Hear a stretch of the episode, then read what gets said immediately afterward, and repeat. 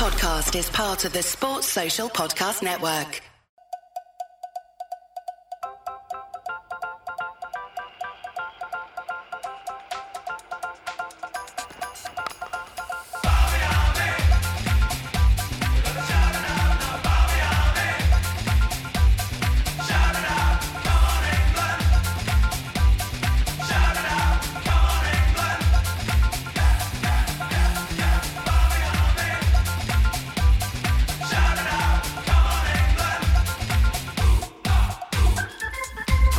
Welcome to the Shackles Are Off podcast. Now, we've had a little bit of a break and we will be taking a bit of a proper break soon, but not without a couple of belting episodes to bring you just to round off a bit of a winter series. We've got a busy schedule of cricket coming up. Well, not me and you, Chris, particularly. We're more thinking about our resident professional Brooksy because the Champo season is starting actually on the day that we record this intro for this podcast. Brooksy with a bit of chest beating. Love it. Love it. Um, but before we talk about all that, we want to get into a bit of correspondence, lads, don't we? And we love correspondence on this podcast. So we're going to start off just by reading um, a letter. Did you get this as an email through, Chris? We did, yes. Thank you to. We've had quite a few emails this, this week about the podcast, so thank you for all of that correspondence. But Greggy, I'll let you do the honours of read this absolute belter of a story out. It is a belter. It is a belter. Right, okay. Dear Greggy Millard and Brooksy, I grew up playing with your Roses ton scoring co host, Jack Brooks, aka Subo, aka Ferret, at a village cl- uh, cricket club called Tiddington, which is us- usefully positioned near the Oxford services on the M40. During the late 2000s, the club had a pretty prolific partying culture that would often see us playing league cricket on a Saturday, drinking heavily the night before, playing in a friendly match on the Sunday to complete the weekend. Sounds brilliant. One particular weekend, things got a little heavier after a win on the Saturday, and a handful of players, myself included, were still going strong at 6 a.m. Now that makes me feel slightly Class. ill. On the Sunday morning before crashing for a few hours on the sofas in the clubhouse. This particular Sunday, we had a jazz hat game against a touring side called the Heartaches, who were captained by Sir Tim Rice and also had England legend Mike Gatting as their ringer. We won the toss and battered, which gave us a few of us the opportunity to negate the impending hangover by getting back on the sauce. That's not the best idea. And actually, the fellow who sends this letter says that, that he it wasn't a good idea at all. The strong batting performance meant that I was not required to bat, which gave me perfect and ample opportunity to be well positioned at the front of the queue for tea. A superb spread by the famous Sue Pierce. Brooksy, that'll probably mean more to you than me. As is tradition, the opposition would help themselves first, and I found myself following Mike Gatting around the table, paper plate in hand. Dangerous, This that, is already a good story. Already a good story. I had spotted my favorite cake from as far as we were circling, Battenberg, the king of marzipan based snacks. It turned out that Battenberg was in short supply today, and only a few slices remained as myself and Mike approached. He's now on first terms with Mike Gatting. Um, I hadn't verbally made my love of Battenberg known to Mr. Gatting. That's better. Which was probably why he proceeded to scoop up the last three slices for himself, which left me staring in despair at an empty plate. I made my displeasure at Gatting's gluttony known to my teammates as we sat down to eat. Love that. Fast forward an hour or so, and I find myself ball in hand staring at this particular Ashes winning captain from 22 yards away. My first delivery was a floaty half tracker, which Mike sumptuously stroked off the back foot for four. It really was a classy shot. I'm sure that means a lot to him as well, that compliment. I lumbered back to my mark, half cut, and hauled myself in for another delivery. The ball left my hand a little higher than usual, and much to everyone's dismay, struck Michael Gatting flush in the chest, causing a shuddering yelp before he Oh. took a knee and regained his breath. I duly apologized and bought him a pint after the game, but to this day, I'm still asked regularly whether I intentionally beamed an Ashes winning captain for eating too much Battenberg or whether it was just a horrible mistake. I can neither confirm nor deny. Yours in cricket, Patrick. That's outstanding. Outstanding. Brooksy, were you aware of this particular tale before it got told on this podcast? Oh yeah, yeah, mate. It's um, it's a big story down at TCC. Um, his, his nickname's a Rhino. Actually, he doesn't play there anymore because he's um, he plays for a team more local to where he lives now. But he's still a big part of the social scene, I think. And yeah, his nickname's Rhino because he's S- sounds like a social beast, Brooksy. clumsy. Sounds like some club to be a part of, by the way. Dear me. yeah, well, it went through a phase of being Tiddington Techno Club rather than a cricket club, I think. So were, were you were you part of the setup at that time? no, mate, I was uh, purely professional from afar, wasn't I? Oh, of good. course. Nice to hear. But Nice. um, yeah, would go back now and again for a, a quiet social, but I certainly wouldn't be there till the hours they were. Yeah. Oh no, of course not. Of course not. Too old Um, for that, um, love it. Thanks so much for that correspondence. We've got a bit more in, Chris, actually, haven't we? Because um, Yeah. we love correspondence. We should do more of this. Stuff like that's absolutely gold, though. So it takes some beating. So hopefully it's not put too many people off. But Chris, we've- Shall we ask people for their best stories during this little break we're going to go on? Should we ask them for their best celebrity cricketing moment stories, and we'll read them out on the podcast, and we'll yeah, and definitely. we'll, we'll rally the troops, get some funny stories in, and we'll we'll decide a winner at the end of the campaign. yeah, all over it. I'm all Love over it. it. Love it. We have had some more correspondence. Thanks to Hilly from Northants for the message about the podcast, his well wishes as well. Thank you very much, mate. And Alex Scott as well regularly messages me after a podcast goes out, just telling me how much he loved the show. So we love that. We love to hear people getting in touch and telling us how much they're enjoying what we do. It keeps us charged up to do many more. Yeah, Hilly's a top boy, by the way. Does a lot for uh, disability cricket in Northampton. Brilliant. Top man. Top man. Legend. Love it. And talking of Northamptonshire and lots of other counties as well, today marks the start of the county championship season as we record this and put that out. Do you like that little segue? What a segue that was. That's what I get. It's as if you're a professional. Every now and then, this little bit of professionalism sneaks through, doesn't it? Yeah, he's getting better, isn't he, He's getting better. Thanks. Thanks so much. The feedback means a lot. Um, God's sake. You, you you like to suppress my radio presenting abilities on this show. It's uh, you know, I'm, I'm, I don't I don't like it. Anyway, you ruined the segue now. You've ruined it. God's sake.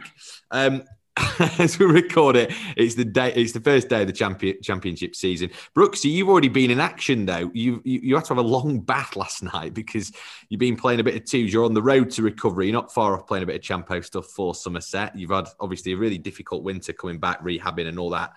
Um, which is documented, by the way, on the Barmy Army YouTube channel in fantastic fashion.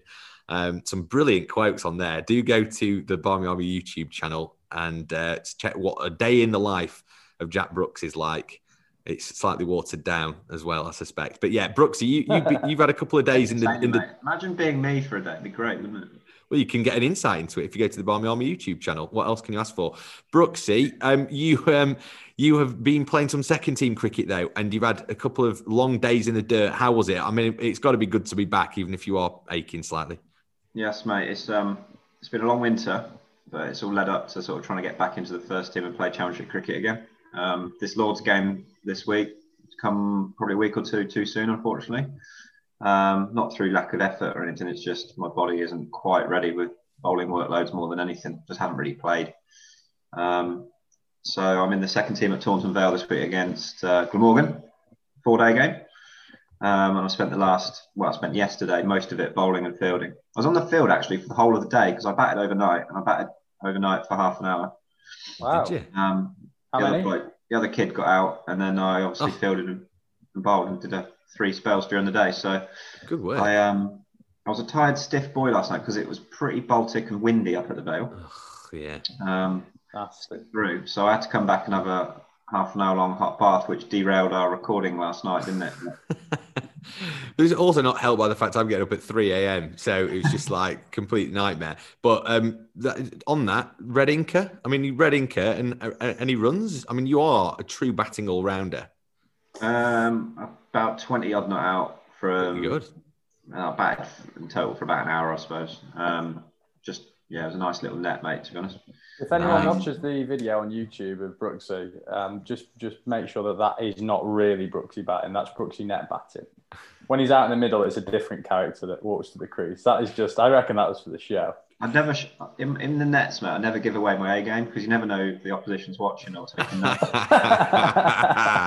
like you're thinking. Love that. It's echoes of Jack Leach, your teammate, who said block, block, whack.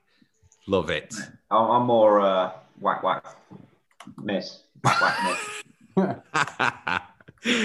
oh, fantastic. Well, talking to someone who does whack, whack, whack is Liam Livingstone, who is our guest on this week's podcast. And the IPL actually starts tomorrow. I mean, cricket all of a sudden has just appeared upon us. So, I mean, that's great. He's a great guest. Um, Chris, before we talk about Liam Livingstone, um, tickets, talking of cricket beginning, talk about Barmy Army tickets, because, um, I mean, it's something that actually a lot of people will be wanting to get their mitts on with probably limited crowds this year. Yes, I just wanted to give it a good mention because it's looking like we are going to have um, full stadiums, hopefully after the 21st of June. We've heard nothing different. All the grounds are selling out the stadiums after that date. So we still have tickets available for the Trent Bridge Test match, some for the Old Trafford Test match. We have some tickets left um, for a few ODIs throughout the summer as well. And we just want to, and even some at Headingley as well. So we have got good ticket availability left at, at some test matches throughout the summer. We want to make sure we get as many people as possible there because look, we've all missed it. It's been nearly 18 months now. We want to get as many bums on seats as possible. And we've still got capacity to get people singing the Barmy Army songs in the stands. So if you just head to barmyarmy.com, you go to match tickets, you log in. They're available to first class members. For now, we, we might put some on sale to club class members, but the likelihood is they will all go to first class members. So make sure you, you sign up on the website and you get tickets to come and be a part of the action next summer because let's be honest, we all need to get to cricket this summer because it's been far too long. It has. Well said. Well said. So definitely head to the Barmy Army website for that. Um, Brooksy, our guest this week is somebody you know fairly well. In fact, very well, because you spent a fair amount of time with him, um, as we do discuss actually in the podcast. Liam Livingstone. And I mean, are you surprised? I don't really want to ask you this in front of him, but are you surprised at kind of his rise? Because he was basically a, I mean, obviously a fantastic cricketer, but his, his rise has just been like incredible, isn't it? Meteoric, basically. And he's like one of the most sought after white ball players in the world now. So it was great to have a chat with him. But I mean, you know, you, you knew him well before that. Great word, meteoric. I was about to say that myself, mate. Oh, yeah. Sorry, I nicked it. um, a little, to be honest, because that winter we played together, he had only played a little bit of first team cricket. He was quite a new pro on the on the circuit, really. young, sort of wet behind the ears, clearly an aggressive, talented player um, but didn't really know his game. Um, and I sort of came over and he was shoved down into the second team because he can only play one overseas player each grade side. And he didn't really enjoy that as much, I don't think. But um, listen, he came back that summer and, and smashed it in all forms. Um, so someone can do that quite early on in their career. You've clearly got some talent, but then you obviously just got to learn your game a bit as time goes on. Probably went missing for, for a little while. Um, but he's clearly matured, as he says in the pod it's really interesting to actually listen to his mindset over how it's changed and uh, how much more relaxed he is with his game and at the top level as well. Um, and I think he's got a really bright future, especially in white ball cricket, just because of his the way he plays with natural aggressive flair and no um, no fear of failure. Really, if you see how he finished off um, one of those games in India, um, and he bowls a bit, and he's a, he's an all right fielder as well, and um, he's got a massive year ahead of him. As I said, he's, he's in the IPL starting soon. Yeah. Um, and he'll give his reasons why he's there. And it's a really interesting show. Yeah, it is very good. I'll tell you what, enough from us.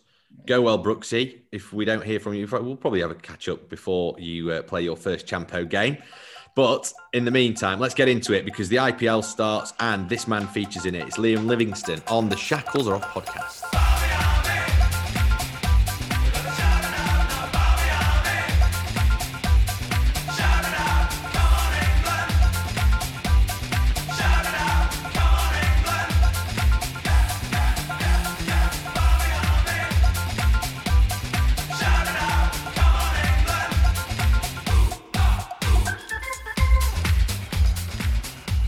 First of all, then Liam, uh, thanks for coming on. By the way, just um, want to talk to you about about your Cumbrian Cumbrian sort of beginnings. How long were you in Cumbria for? Were you, were you there for a while before Lancs picked you up? Yeah, I was in Cumbria for a while.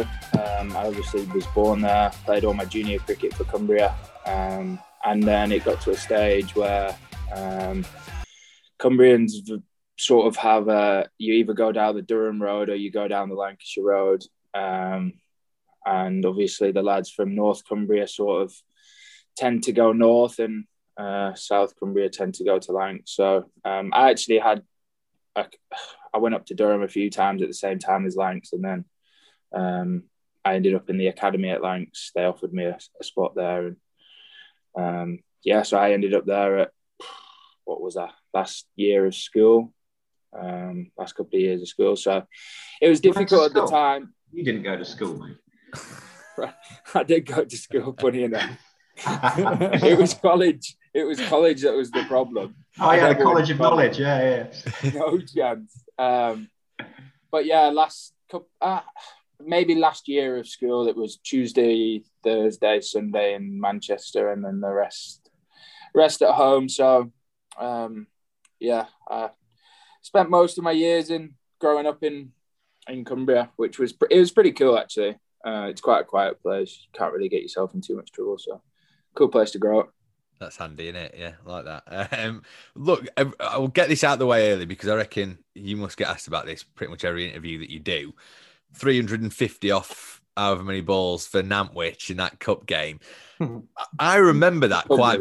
I, I, mean, I, I mean, look, you must get asked about it all the time. I remember it really vividly because I've got a cousin who plays in the South Yorkshire League who'd scored about 330, who was really pissed off actually um, that you'd kind of beaten, beaten his record. Everyone thought he was a jet, and you just sort of strolled straight past it. Um, I mean, what kind of situation were you in at Lancs at that time? Because you were in the seconds and stuff, I'm guessing, and you were in and around the setup and clearly knocking on the door. Was that what kind of made them sit up and take notice? Because it was only sort of straight after that that then you started playing all the time and playing in the T20s and all that kind of stuff. And later on that year, you then were playing in Big Bash. So it was actually quite like a quick sort of thing, wasn't it? Uh, yeah, I guess it was the sort of um, yeah, it's like a it was a little turning point for me. Um, it wasn't the strongest standard of cricket, I'll tell you that for free. Um, I actually tried to retire on a hundred, um, and we weren't allowed. It wasn't in the rules apparently that you can't retire. So I tried to hit a few straight up, and I think two or three got dropped. So I was like, oh well, I'll just carry on. um, so yeah, it was it, it was one of those things where um, you kind of look back and um, it was a, a, little bit of a turning point for me. Um, I guess we had Gilo in charge at the time, and um, I tried to. You, you, obviously try and work your way in, but we had a pretty strong squad back then. Um, so, and we had an unbelievable second team. We had, um, I guess, if you look back then, we would we would had lads scoring six, seven, eight hundreds a year in second team cricket who couldn't play first team cricket or couldn't get in. So um, it was definitely something that I reckon helped me get into um, get into the the T20 side in 2015 when I started.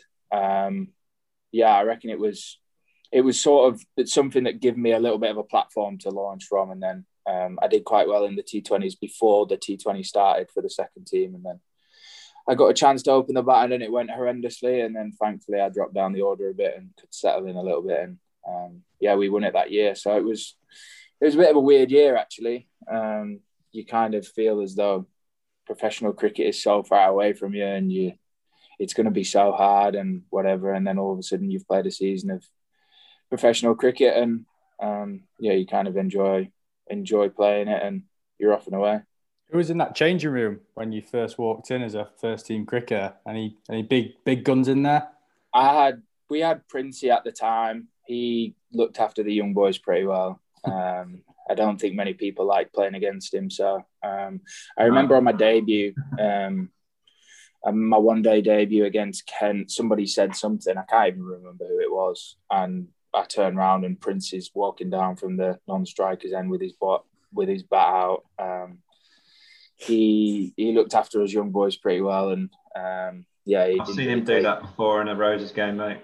Yeah, I was 12th man for that game, I think. Um, but yeah, he was he was the one that um, he was like the one that everybody looked up to, and we obviously had Crofty, um, Pazza, people that had been around, and I guess I'd supported Lancs as a kid, so you kind of watch these lads growing up, and then all of a sudden you're sort of in the in the dressing room with them and um, and playing with them. So it's pretty cool. I I really enjoyed my first couple of years actually. Yeah, um, you kind of feel as though you're a, a bit out of your depth and you're you're playing with lads that you you could have only dreamed of playing with two years ago. Um, so yeah, he was. I reckon Princey was the one that. Um, yeah, he welcomed the young lads in and he made sure that we, um, yeah, we were well looked after.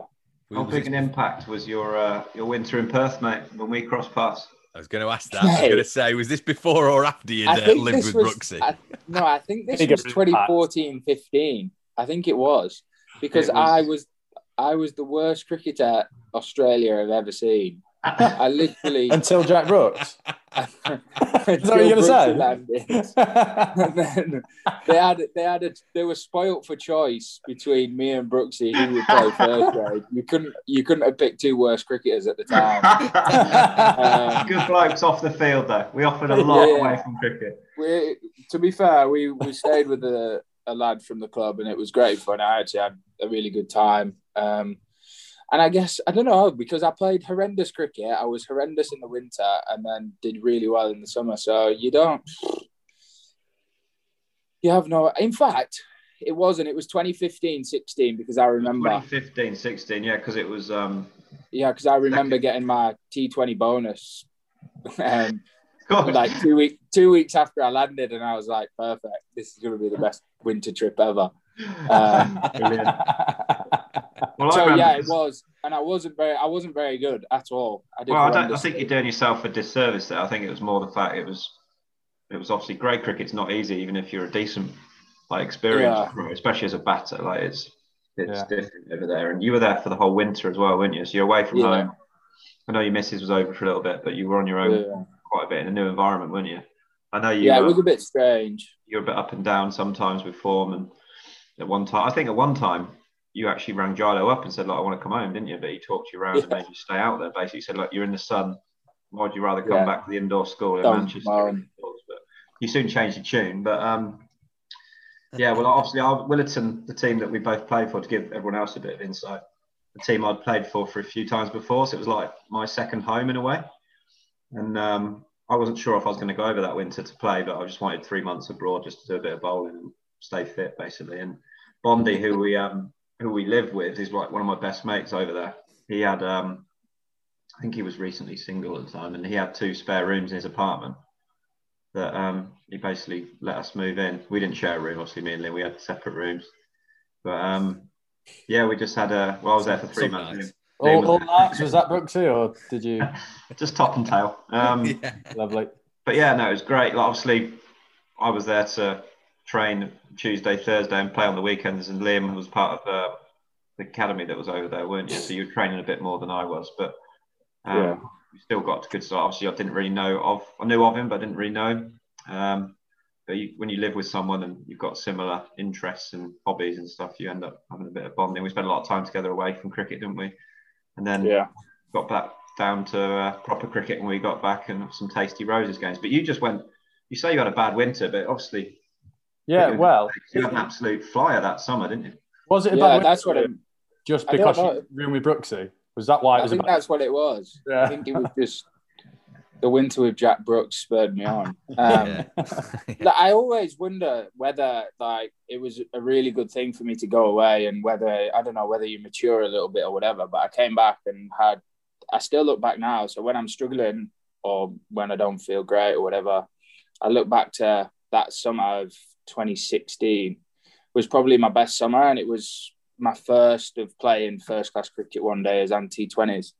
Um, and it's probably the best I've played in my whole career, um, which is so strange because coming back from Perth, I, I probably wasn't in a great place cricket wise. Um, but you don't like, I guess you don't really see the effects that a winter away has. Like you don't really feel them until um, until you get home. And yeah, I had a really good summer, and it went from there. It was it was quite a good summer. So yeah, the uh, the winter with Jack Brooks has did me the world of good.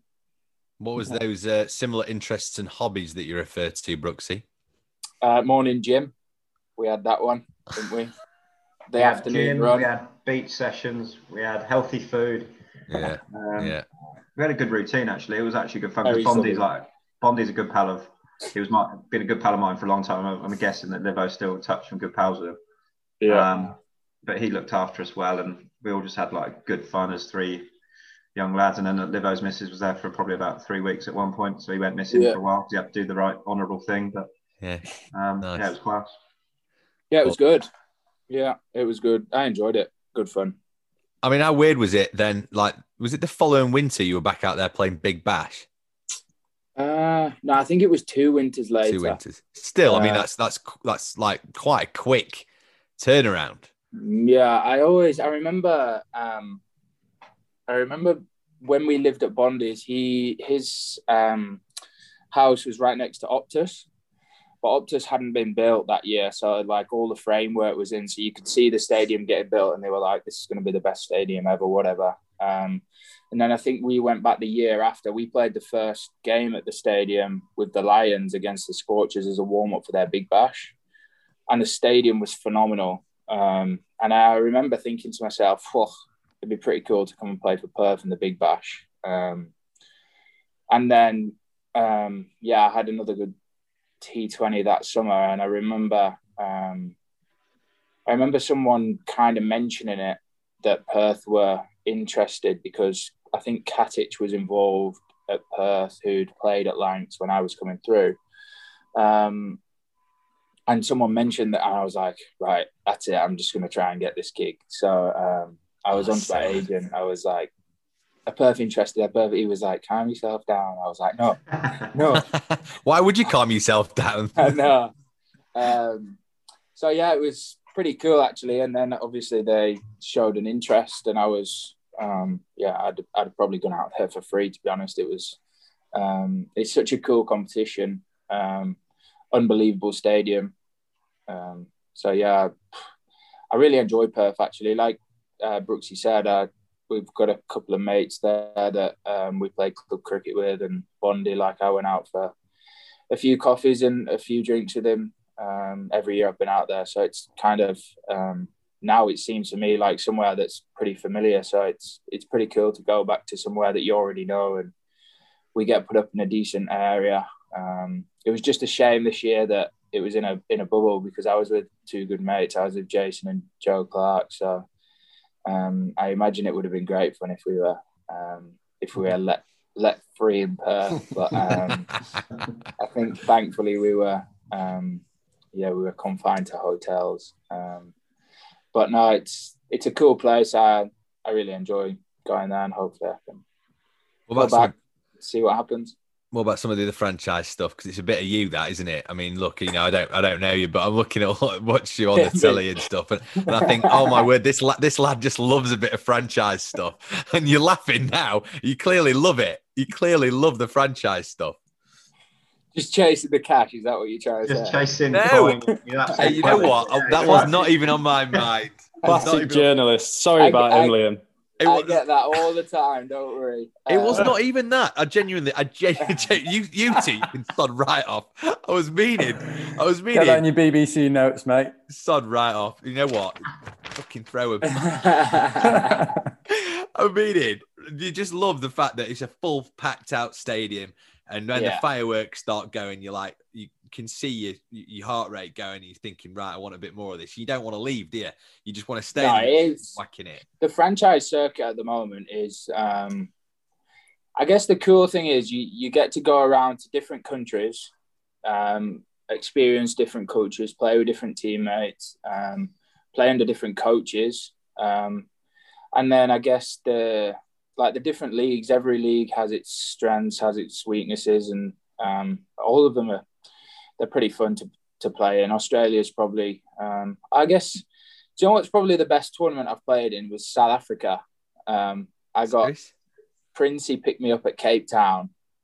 Geez, I owe him a lot actually, Princey. Um, he picked me up as his first pick at, at the Cape Town Blitz for six weeks in Cape Town. Oh, Um, cheers. That was terrible. Jesus, Yeah. what a gig that is. Um, so I had I had six weeks there, and then I was straight on to the Big Bash for eight weeks in Perth. So I guess as winters go, I don't reckon you can beat that.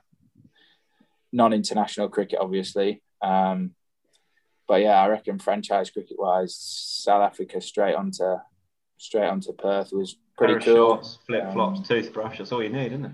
exactly. It was it was so much fun. Um, and to be fair, the South African competition was really good standard. Um, and I guess they've all got the strengths and weaknesses standard wise, um, and they all do things really well. And I guess the Big Bash is probably the best example of that. Is how much they push their cricket over there and the time of the year that they play it. I guess we might see it this summer with a hundred. Off fingers crossed, we will. I'm guessing people will just be happy to be able to go back and watch live sport. But um, like we go, we'll go for breakfast. Um, Brooksy will know where it is down by the Royal, and there's um, there's like a nice waterfront area which is across the river from the from the stadium, and we'll go down for breakfast, have a walk around, and the whole every Scorchers game day, the whole sort of city, you can just see orange. So. Um, Good, good yeah, plug there, Liam, for the Barmy Army HQ, Royal on the Waterfront. They'll, um, is that what it is? Yeah, it's the Barmy Army HQ. It's world class, isn't it? It used to be the Lucky Shag, didn't it? Yeah, we had to change after there's a bit of trouble with um, the bouncers and some people that were a little bit heavy-handed with one one time, and it didn't end well. So we had to change that venue. But we once got a, a boat. We got like a loads of boats from the Royal to the WACA uh, at the Ashes last series, and yeah, difficult place to spend your days, isn't it? Yeah, unbelievable. So, I, like I said, it's it's great fun to I guess that's what they do really well in Australia. They hype it up. Yeah.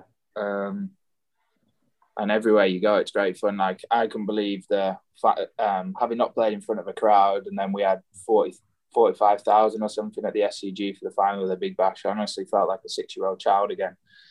so excited, and um, so yeah, I guess all around the world, there's different tournaments that we can play in at the moment. So um, I guess none better than where I'm at at the moment is the IPL. It's just a shame we can't get crowds. Um, but even you can see around uh, everywhere we go, people are just amazed by cricketers, which is, I guess it's pretty cool for us, but um, it just kind of shows the, the love that they have in this country for cricket. What, what's it like to have so many teammates? Like you're playing so many different teams with so many different teammates, like, and then you meet them on the international circuit as well. Is it a bit mad to keep up with who you've played with and who you haven't? It is, and I, I, reckon it was a good thing for me. Like I was quite fiery as a young kid. I was a bit, um, yeah, I was a bit hard work. I don't know why you're laughing, Brooksy. Um, but I reckon just playing with people, like you kind of realise that there's not many bad blokes in cricket because I don't reckon you get away with it. Um, and I guess you play with so many people that, um, like I'll go now. We who do we play first? Punjab. Um, they've got Jhye Richardson. They've got CJ who's there. So there's two off the top of my head. There as well. So there's three blokes that I've played a big bash with two of them. I've just played an English England series with one of them. Like you almost you, you play with so many different people that um yeah, I guess the kind of I don't know that the the feeling of opposition being an enemy is is very different to um to how it used to be um I reckon a couple of years ago. So it's pretty cool to be able to um, yeah, you have a beer off the pitch with with people that you never expected to. I had a big run in. I think people remember with Morris in my debut for uh, England in the T20s, and now yeah. training with him and having a beer with him here. So it's pretty cool. It's um, yeah, it's it's the cool thing about um, franchise cricket at the moment that you you meet so many different people, you you play with so many different people, and I guess the biggest thing is you you have a beer off the pitch with with uh, many people that you probably wouldn't have got the chance to 10 years ago. That's cool. You referenced your debut there. You said um, before this India series to a few of the media lot, you weren't mature enough. That was one of the headline, wasn't it? I wasn't mature enough. Um, why, why was that? Was it just you weren't ready for it? Do you think you were, you know, uh, I don't know, we, we did it happen too quickly? Because obviously you've done really, really well, like all over the world, franchise in England in the blast, and then you get picked up and everyone wanted you in the squad. What did you What did you mean when you said that? Because I couldn't really work that out. I wasn't ready for it. Um,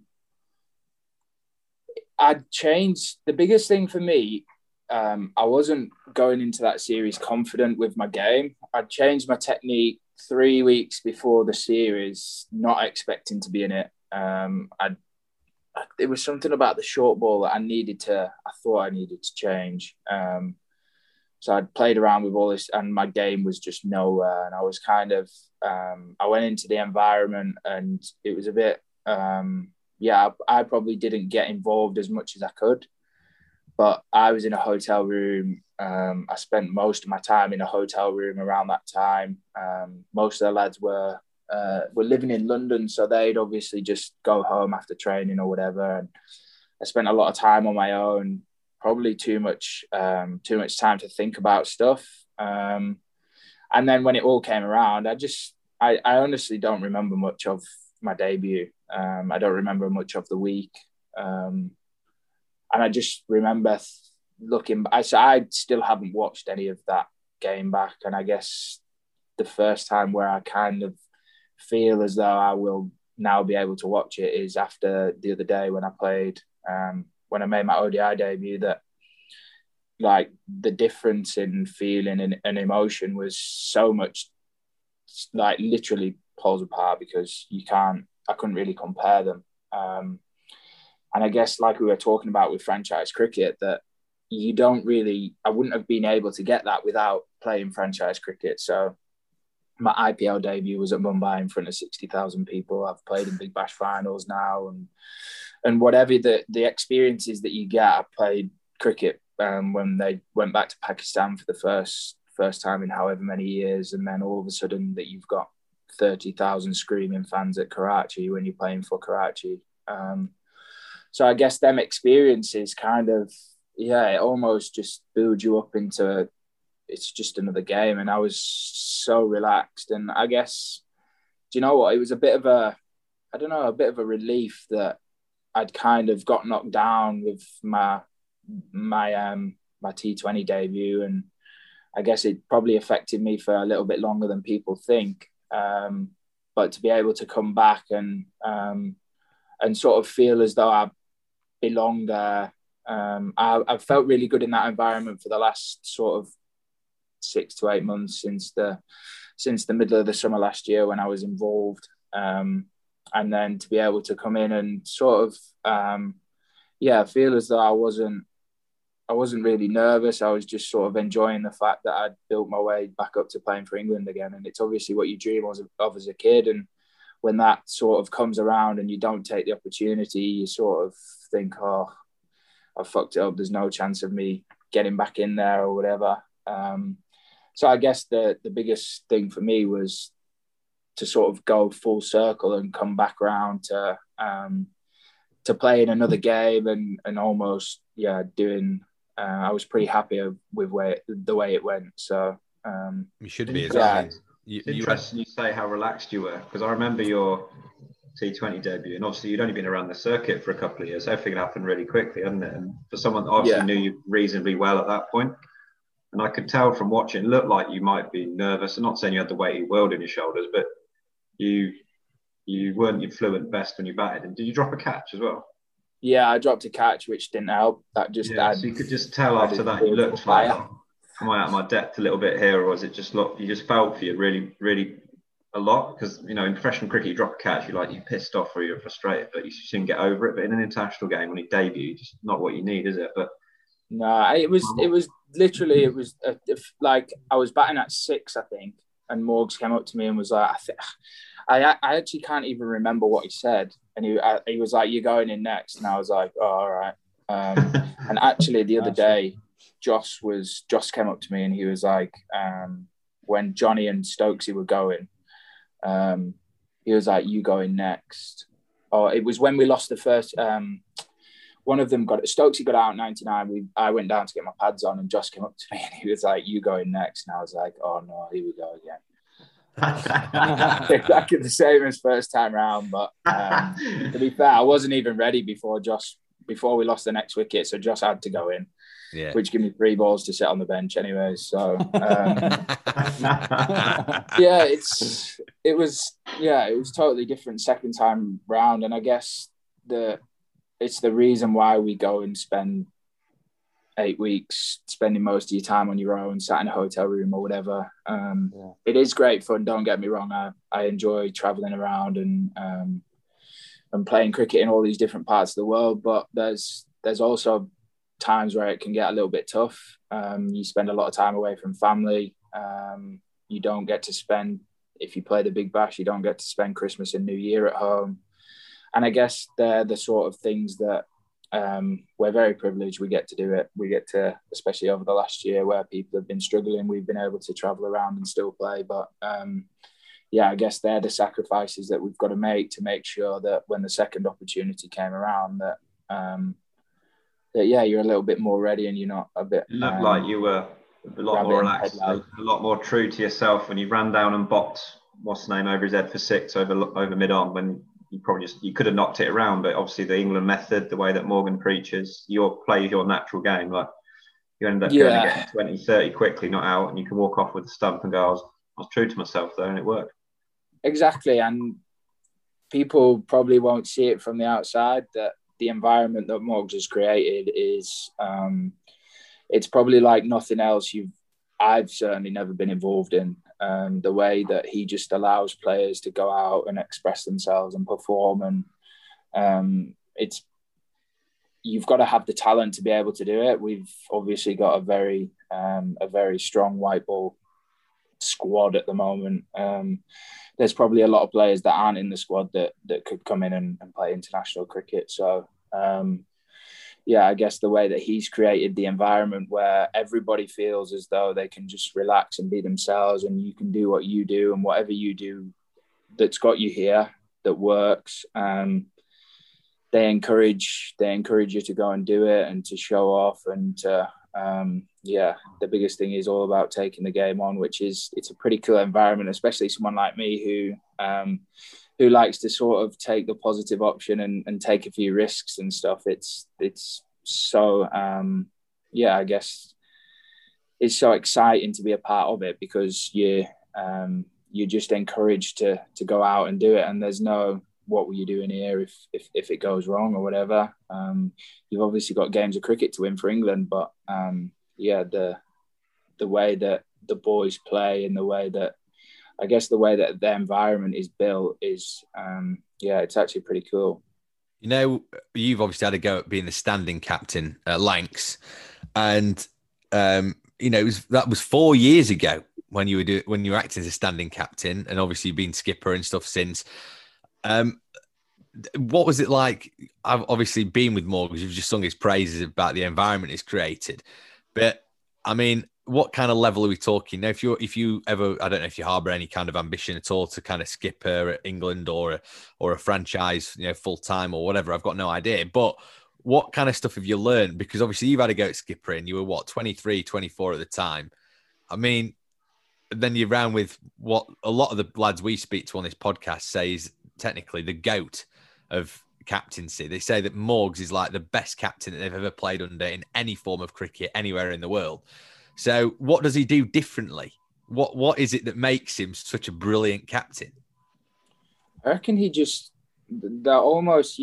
I actually watched the World Cup final the other day. I was bored in my room watching TV, and it came on. I was like, "Oh, I'll just sit and watch." And even the the Super Over, he just has the same expression that you would see on a Sunday afternoon down um, like playing cricket in a park. He, he just doesn't ever seem to look like he's flustered. He's um, and his decision make. He's so cool. Like you, there's a couple of times, um, even in like warm up games in South Africa, where I got whacked by Sam Curran one game. He would he came up to me and I was like, I have no idea what to do here, and he was like, It's fine, don't worry, do this, do that, do that, and you're like, oh, such a calming influence that. Um, yeah, I guess everybody that you speak to raves about him. Um, and I can now, like, I'd never really been around apart from that week. And I guess being around that week was pretty tough for me anyway. So um, I'd never really been around him that much. Um, but I guess the for what he's done from English cricket from when um, was it the 2015 or 2016 World Cup to now is pretty phenomenal. And now sort of being a part of it or at least having been a part of it for a couple of months. Um, yeah, like I said, it's such a cool environment he creates, and everyone's really good mates as well. That's the good thing. Everyone everyone takes a mick out of each other. It's such a ruthless environment that it's actually so much fun. And then all of a sudden you get on the pitch, and it's um, it's the sort of it's the sort of team that you'd want to be you'd want to be going into battle with. The um, yeah, it feels as though that everyone's pretty pretty loyal to to each other, and um, yeah, you you'd want most of them on your side in a in a scrap. I'll tell you that. With yeah. Morgs, does it like almost give you the confidence to be quite bullish about winning the T20 World Cup in India than in Australia because he fills you with that much confidence? Absolutely. I think the talent that we've got in the squads at the moment is um, the talent wise, we're as good as there is in the world, I reckon. Um, and I guess it, it's we've got a great opportunity now. We've got 12, 13 boys playing in the IPL. Um, the World Cup's obviously in India. Um, so I guess the biggest part that we we sort of talked about um, in the series just gone was was more so trying to learn and trying to happy to make mistakes as long as we learn from them and um, making sure that we um, yeah the, the mistakes that we were making that we we work on them for the next couple of months while we're out here and um, and then the the months before the the World Cup before they, the head to Bangladesh or wherever it is um, I guess it's that that's the biggest thing that, or the the biggest plus that we've had is we've got five games against probably one of the best teams in the world um, that we've played. We've played three one days as well on pretty different pitches. Um, Ahmedabad was very different to Pune. Um, so I guess just getting that experience, we're going to get a lot more of it over the next couple of weeks in the IPL. Hopefully, as many English lads can play as many games as possible, and then I guess come um, come the time to fly out here for the World Cup, I reckon um, the experience of the last couple of months and the next couple of months will will stand us in really good stead for for hopefully um, a good shot at winning the T20 World Cup. It's a big year, isn't it? Big year, 100 and stuff over here as well. And obviously the Ashes for the Red Ball and all that. Is that something you've thought about, Red Ball? I'm not saying particularly the Ashes, but maybe Red Ball stuff. Is that on your mind? I mind? Played red ball cricket for a while, actually. Um, no, like I said, I give up the IPL last year. I was going to come back to Rajasthan. I give it up to try and play red ball cricket. Um, I want to play Test cricket, absolutely. Um, I went on a Test tour to New Zealand, and um, and I only played one game. Did really well in that. Um, so I do feel like I've got the game to play. I just need to be a little bit more consistent in my red ball game. Um, but yeah, absolutely. I want to play Test cricket. I want to play one day cricket. I want to play T20 cricket for England. Um, but I guess the difficulty for us at the moment is we can't go and play eight rounds of Championship cricket whilst playing in the IPL. Yeah. Um, we've got a, and that's the biggest thing. I had a real long chat with my agent about um, about what to do and whether to go into the auction. And um, what was the right decision. And at the end of the day, there is no right decision. I could have said no to the IPL, gone home, played eight championship games, scored 600s, and all of a sudden you're, you're right knocking on the door for, for Test cricket. But then you could give the IPL up. It can be so difficult in April and May and against a red ball. And then all of a sudden you feel like you've wasted an opportunity to come here. I may come here and not play much cricket, and then you feel like you've missed out on the opportunity to play red ball mm. cricket back home. So at the end of the day, the, the biggest thing that I take from it is there's actually no right or wrong answer. Um, I guess the opportunity to be able to learn and experience these conditions with um, with a World Cup coming up and hopefully push my case to to try and be involved in that World Cup um, was a massive part of the reason that um, that I went in the auction and hoped that I got picked up to to come and play in the IPL. Quality, so good. How are your leggies looking, mate? Do you know what? I actually I bowled so much over the last year because I haven't. I've spent a lot of the summer in the bubble not playing.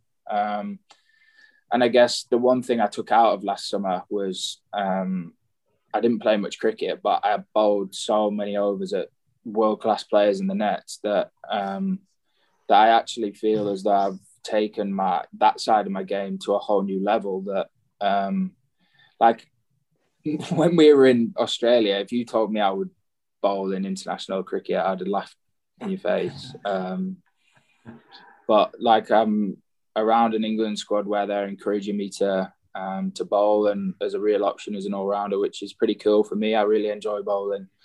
I enjoy the challenge of not quite being as good at it as what I am with a bat. So um, yeah, it's pretty cool to be able to learn off um, I've spent a lot of time with Mo and Rash. They're great fun to work with in the in the England environment. And I was bowling last night here. Um, and I think we've got about 38,000 spinners in this squad. It's unbelievable. we've, um, I think we've got we've got four or five leg spinners. We've got a couple of lads that flick them out both ways. Um, we don't have any finger spinners. They're not. You don't get anywhere being a finger spinner over here. Um, they're, fa- they're far too clever to be able to flick them out. I, honestly, I've faced some of the boys in our one of the lads, KC Cariappa. Oh my goodness, he bowls about seven different balls. I have no, no idea which way it's spinning. It's honestly they're phenomenal. The- Just do what you normally talent- do, mate. Just close your eyes Yeah, and swing I up. The problem is the pitches aren't quite good enough to do that. So um, hopefully in the game the pitches will be a bit better and you can swing through the line. But honestly, the um, the young Indian spinners are they're a pretty special talent. So um, it'll be pretty cool to to spend a bit of time around them. Um, our main leg spinner actually goes. My messages me all the time whenever he sees me bowling off spin. He's like, "What are you doing? You've got so much talent of being a leg spinner. Why are you bowling off spin?" I'm like, "Well, I can spin the ball." He goes, "Yeah, you can do that with a googly." And I'm like, "All right, sorry, Shreyas." he goes nuts at me all the time. So it's pretty cool to be able to come in and, and work with these guys. Um, yeah, it's, it's quite a good environment here as well. We've um, I've been here before, so um, it's great fun. It's so relaxed. We can we have some good fun, and um, we also learn a lot cricket wise along the way. So it's pretty cool. I bet. Uh, For what it's worth, mate, stick with your leg spin because your offies didn't get me out four years ago. You got hundred, didn't you? Jesus. Oh, that's two podcasts Oh. in a row, Livy. Two podcasts in a row. We had Dane on about it. About that. Oh, for You know, God's every How did you get every 100? You know what? I genuinely like No. Libbo bowled bowled a couple of overs at me that game, and um, he bowled the last over of the, the night. So I was ninety odd overnight, and he bowled the last over at me. and I'd already hit him for a six. I'd already hit him for a six, like an over or two before. But every ball, he was in my ear, like trying to say, like, have a dip, get it Oh, tonight, have a dip, get it tonight. And it just made me more determined not to get out. So I was like, I'm blocking everything. I don't care if I'm 90 odd now overnight. I'm not getting out to this clown. Amazing. I'd forgotten about that. I'm Oh, I bet we hadn't. have, mate. We really hadn't Kindly forgotten about it. reminded me of it. Oh. Honestly, we had not forgotten about it because we had Dane on the podcast. I reckon last you time. tee him up, don't you, Oh. You you drop him a little message beforehand. Just just give me a shout out for my son. I just want to remind all the listeners I'm still. Every single all. There's guest absolutely no way that I would I'm really even humble, mate. mention it. is every single guest, Liam. I'm not even kidding, mate. He's every guest we get on. He, we ended up talking about it for about five minutes with Jimmy Anderson, for God's sake, you know? He played in that game as well, but he yeah, I know. down. I know he did. And that's why we ended up talking about Oh it. yeah, that's how you got 100. We had two bowlers, That was you. two plus me, so two Right. bowlers. It doesn't matter, mate. It doesn't matter. I've got one. That's all I wanted. I love it. Absolutely love it. Before we lose you, Liam, I just want to ask you about your squad number. Are you um, number seven? Is that Be- David Beckham related? No, it's not. Oh, that's Um, Cristiano Ronaldo? It's not. No, uh, it's such a strange thing, right? I reckon squad numbers is your your younger days in football. Um, yeah. So I was always number 10 football wise. Um, and I remember when I first signed my professional contract, I couldn't care less about anything else. I just wanted to know what my squad number was. And um, we had Kegsy, who was number 10. So that was out the window. Um, and then what was, tw- when we had 23. I can't remember who was 23. Keedy, I think. There's got to be a Beckham theme here. Seven Yeah. twenty-three. I know you've got a Bulls No. cap on. Is that was that MJ? Was it MJ. it's not. Shane Warne. I, Warne? honestly, Come Whoa. on, come on, give us Whoa. I something. promise you. So, I was always number 10. I was centre forward playing football when I was growing up. I always wanted number 10. I wanted number 10 as my squad number. Six and seven were available, and it was Buttler and Livingstone were the two new signings when I signed. So he got six, I got seven. And then from then on, seven's kind of, I don't know, it's grown on me a little bit. Um, and all, I like everywhere I go now, it's like my my three numbers are 7 27 23 um and then my england number i started with 87 then i didn't uh that was my lions number then when i played Um, I wanted to change it, and uh, there wasn't that many available because I think if you don't play, but you keep your number three years or whatever it is. Um, so when I played, I had 27. And then Rory Burns came, he went to 27. And then I just randomly got given 23. So then 20, now I've got 23 for England, which is actually a pretty cool number because Great I do, I, I've idolized Shane Warne growing up. And now Beckham was seven and 23. So Yeah. Yeah. it, it, It's Beckham. they're, the- Beckham- they're definitely the two Warne. numbers that I won. Playing Beckham Warne. Yeah, and Well- Do you uh, know what? I actually thought about it the other day that maybe try and get 23 at Lancs, but seven's been so good to me that I just I don't think I can change it. No, you still- And it means you can take a mean free kick. So Yeah, exactly. Play on the right wing with seven. 23's you're not even in the squad, so yeah, I reckon.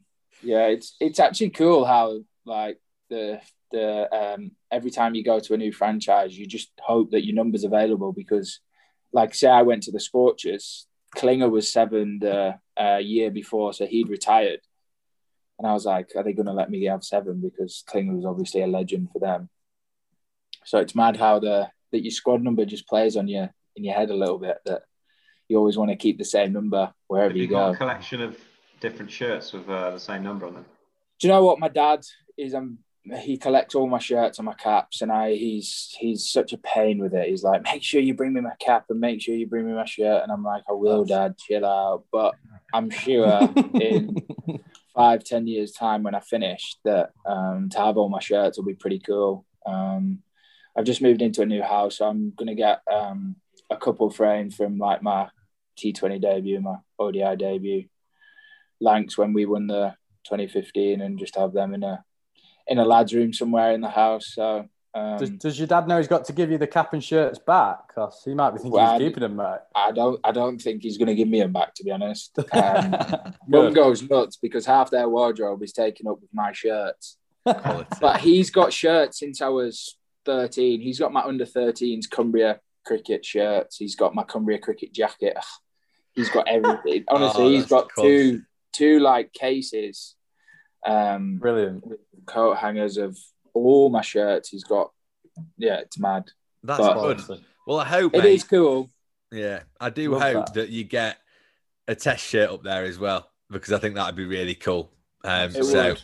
Hopefully, we'll see. We'll see how it goes. We'll um, yeah, like I said, I, I do enjoy playing red ball cricket, so hopefully I get a chance to to try and put in some consistent performances and A- push my way. a in. little Livingstone twenty three, that'd be lovely, wouldn't it? On a Yeah. nice white England shirt man, with a with a test number, cool test Yeah. number. Um, Liam, thanks so much, mate. It's probably quite late where you are, um, so we'll let you crack on. There's but no that- such thing as late in the IPL. We swap our days round. We don't wake up till two, three p.m. um, are you a fan of the PlayStation, by the way? Because uh, we, me and you, me, look, me and Chris were talking about this the other day, right? And this is unpopular, probably for the listeners of our podcast as well. But we think it's just nonsense, don't we, Chris? We were like, we Yeah. get it. We had Joff on something else that we did, and he was on about, oh yeah, and talking about it. And we talked about, we asked him about cricket, World Cup. Mhm, yeah, really. Perked up when we got into the Xbox. Didn't Xbox because we were doing some listeners' questions, weren't we? We get some listeners, so we go, "Oh yeah, we've got this so and so on Twitter asks this," and he's like, oh, "Right." All of a sudden, he's like, right, and he starts talking about it. He picked You have up. no idea what Call of Cool. Duty's done. Honestly, Quality. I was never a gamer ever. I couldn't think of anything worse. And then I went when I went into the England bubble, everyone was on COD and, and they were like, "Get on it, get on it." I was like, "Nah, nah, nah, nah. I don't want it. I don't want it. I don't play it. I'll play a couple of games of FIFA against the lads." And then I played like a couple of days because you didn't have a choice because everyone socializes on it and no one leaves the room. So Yeah, you either socialize with innit? them on it, and then at the start, no one wanted to play with me because I was horrendous. So I was like, what do I do here? So I spent so much time trying to be good at it. Um, and now, like, if you can see here, let me show you. Oh no, have you got a setup? Have you got a decent setup going? Oh, have you got That's one of those little case? Yeah, because Craig Overton got one of those recently. So the Poga setup, like, that's a PlayStation and gaming monitor Wow. in my um, in the same thing that everyone goes mad because I play it on my bed, but it's pretty comfy. That I just lie there and play Call of Duty. Like I'll be on with Stokesy now. What time is it? Twenty past one. We'll have a couple of hours and then go to sleep. But no way. Yeah, it's. What it's time do you train? I, everything's at night. So like the lads trained. I had a day off today, but the lads trained at seven till ten at night. So everything's at night. So there's actually no point in waking up at 9, 10, 11 o'clock because Yeah. everything, nothing starts for six, seven hours. So I'll be um, for another hour then, shall we? All right. I'm only kidding. He wants to get on. He wants to get on COD with Stokesy. I've, Two I've gotta go Cumbria and some- codmongerers. Can't I'm blame gonna go and kill some twelve-year-olds. yeah. Gonna do some 12 year olds in America, mate. Have a good one. You one. can't beat it, honestly. Defcon can't beat it. Mate, Stokes how is the good was um how good was Stokes' interview when he had to get those cod phrases in? Hilarious. Yeah, but that is right quality. up Stokes. He'll have Stokes. He'll have loved that because he know the lads will have loved it. So he'd have been yeah, hundred percent. I'll get it in. He's another one. He's an. Who'd have thought Ben Stokes would sit in his room all night on a laptop playing Call of Duty? Carnage. But he's on it all the time. Everyone is. But I actually say I reckon it saved so many people's mental health Yeah. that the Yeah. social side of it is like things can get pretty tough. Like, um, what else are you meant? We're stuck in this hotel. So today, like, um, you eat your food in your room. Um, so you've got three meals a day in your room. Um, you can go to the gym. Like I went to the gym for an hour before, went in the pool. So there's an hour and a half. Say, what are you meant to do for the rest of your day? What What do you do with the day off? Do you, can you not do anything? You not go No, you can't leave. We can't leave the hotel. Is there, Wow. a, is there a pool and stuff you can go on? yeah or- so we've so Right. we've got a we've got a pool we've got a good gym um, we've got a team room with a big screen and like table tennis tables and stuff but like it's great fun for 10 minutes but Yeah. you know that sort of Yeah. stuff that just gets Yeah. boring um, whereas call of duty phew, I've, i think i've spent 39 days on the game and it's still not got boring Oh, that's wow. only in, that's only in seven months There must be a lot of 12 year olds.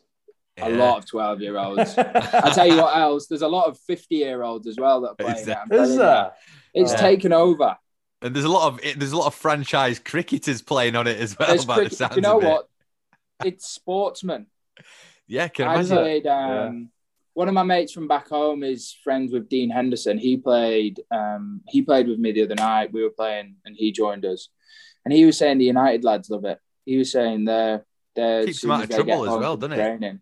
But it's just it, it's like you switch off from cricket or whatever. Yeah. So whenever you're in like a series, you've lost a game, you get home. Who cares? Like you you, you want to forget about it. You don't want to think about what's gone wrong or whatever. And you that's Yeah. the best way to do it. Everyone takes the mick out of each other. As soon as we get on the bus to go to the game in the morning after, everyone's like, "Oh, what about this when you did this last night?" Or what about that? Everyone can like screenshot the videos. Um, so like everyone's got good, funny recordings of people doing stupid stuff. So it's so good. It's great. Like social, we say that it's taken over from football Yeah. because football used to be the big talking point in the morning.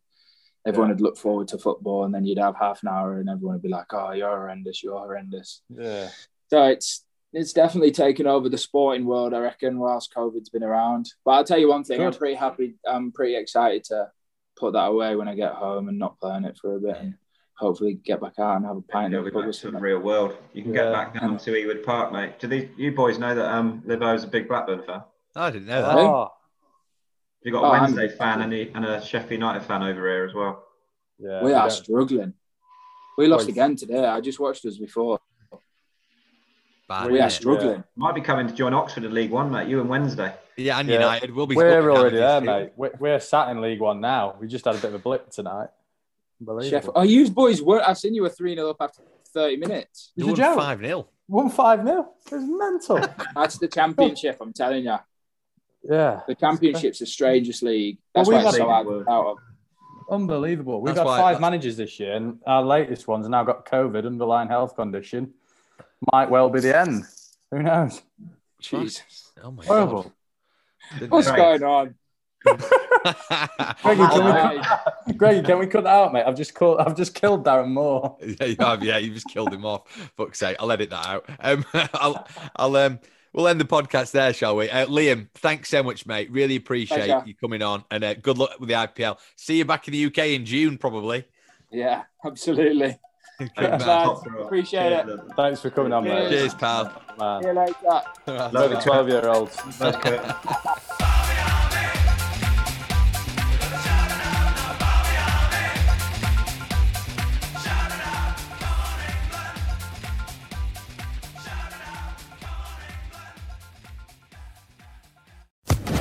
Social Podcast Network.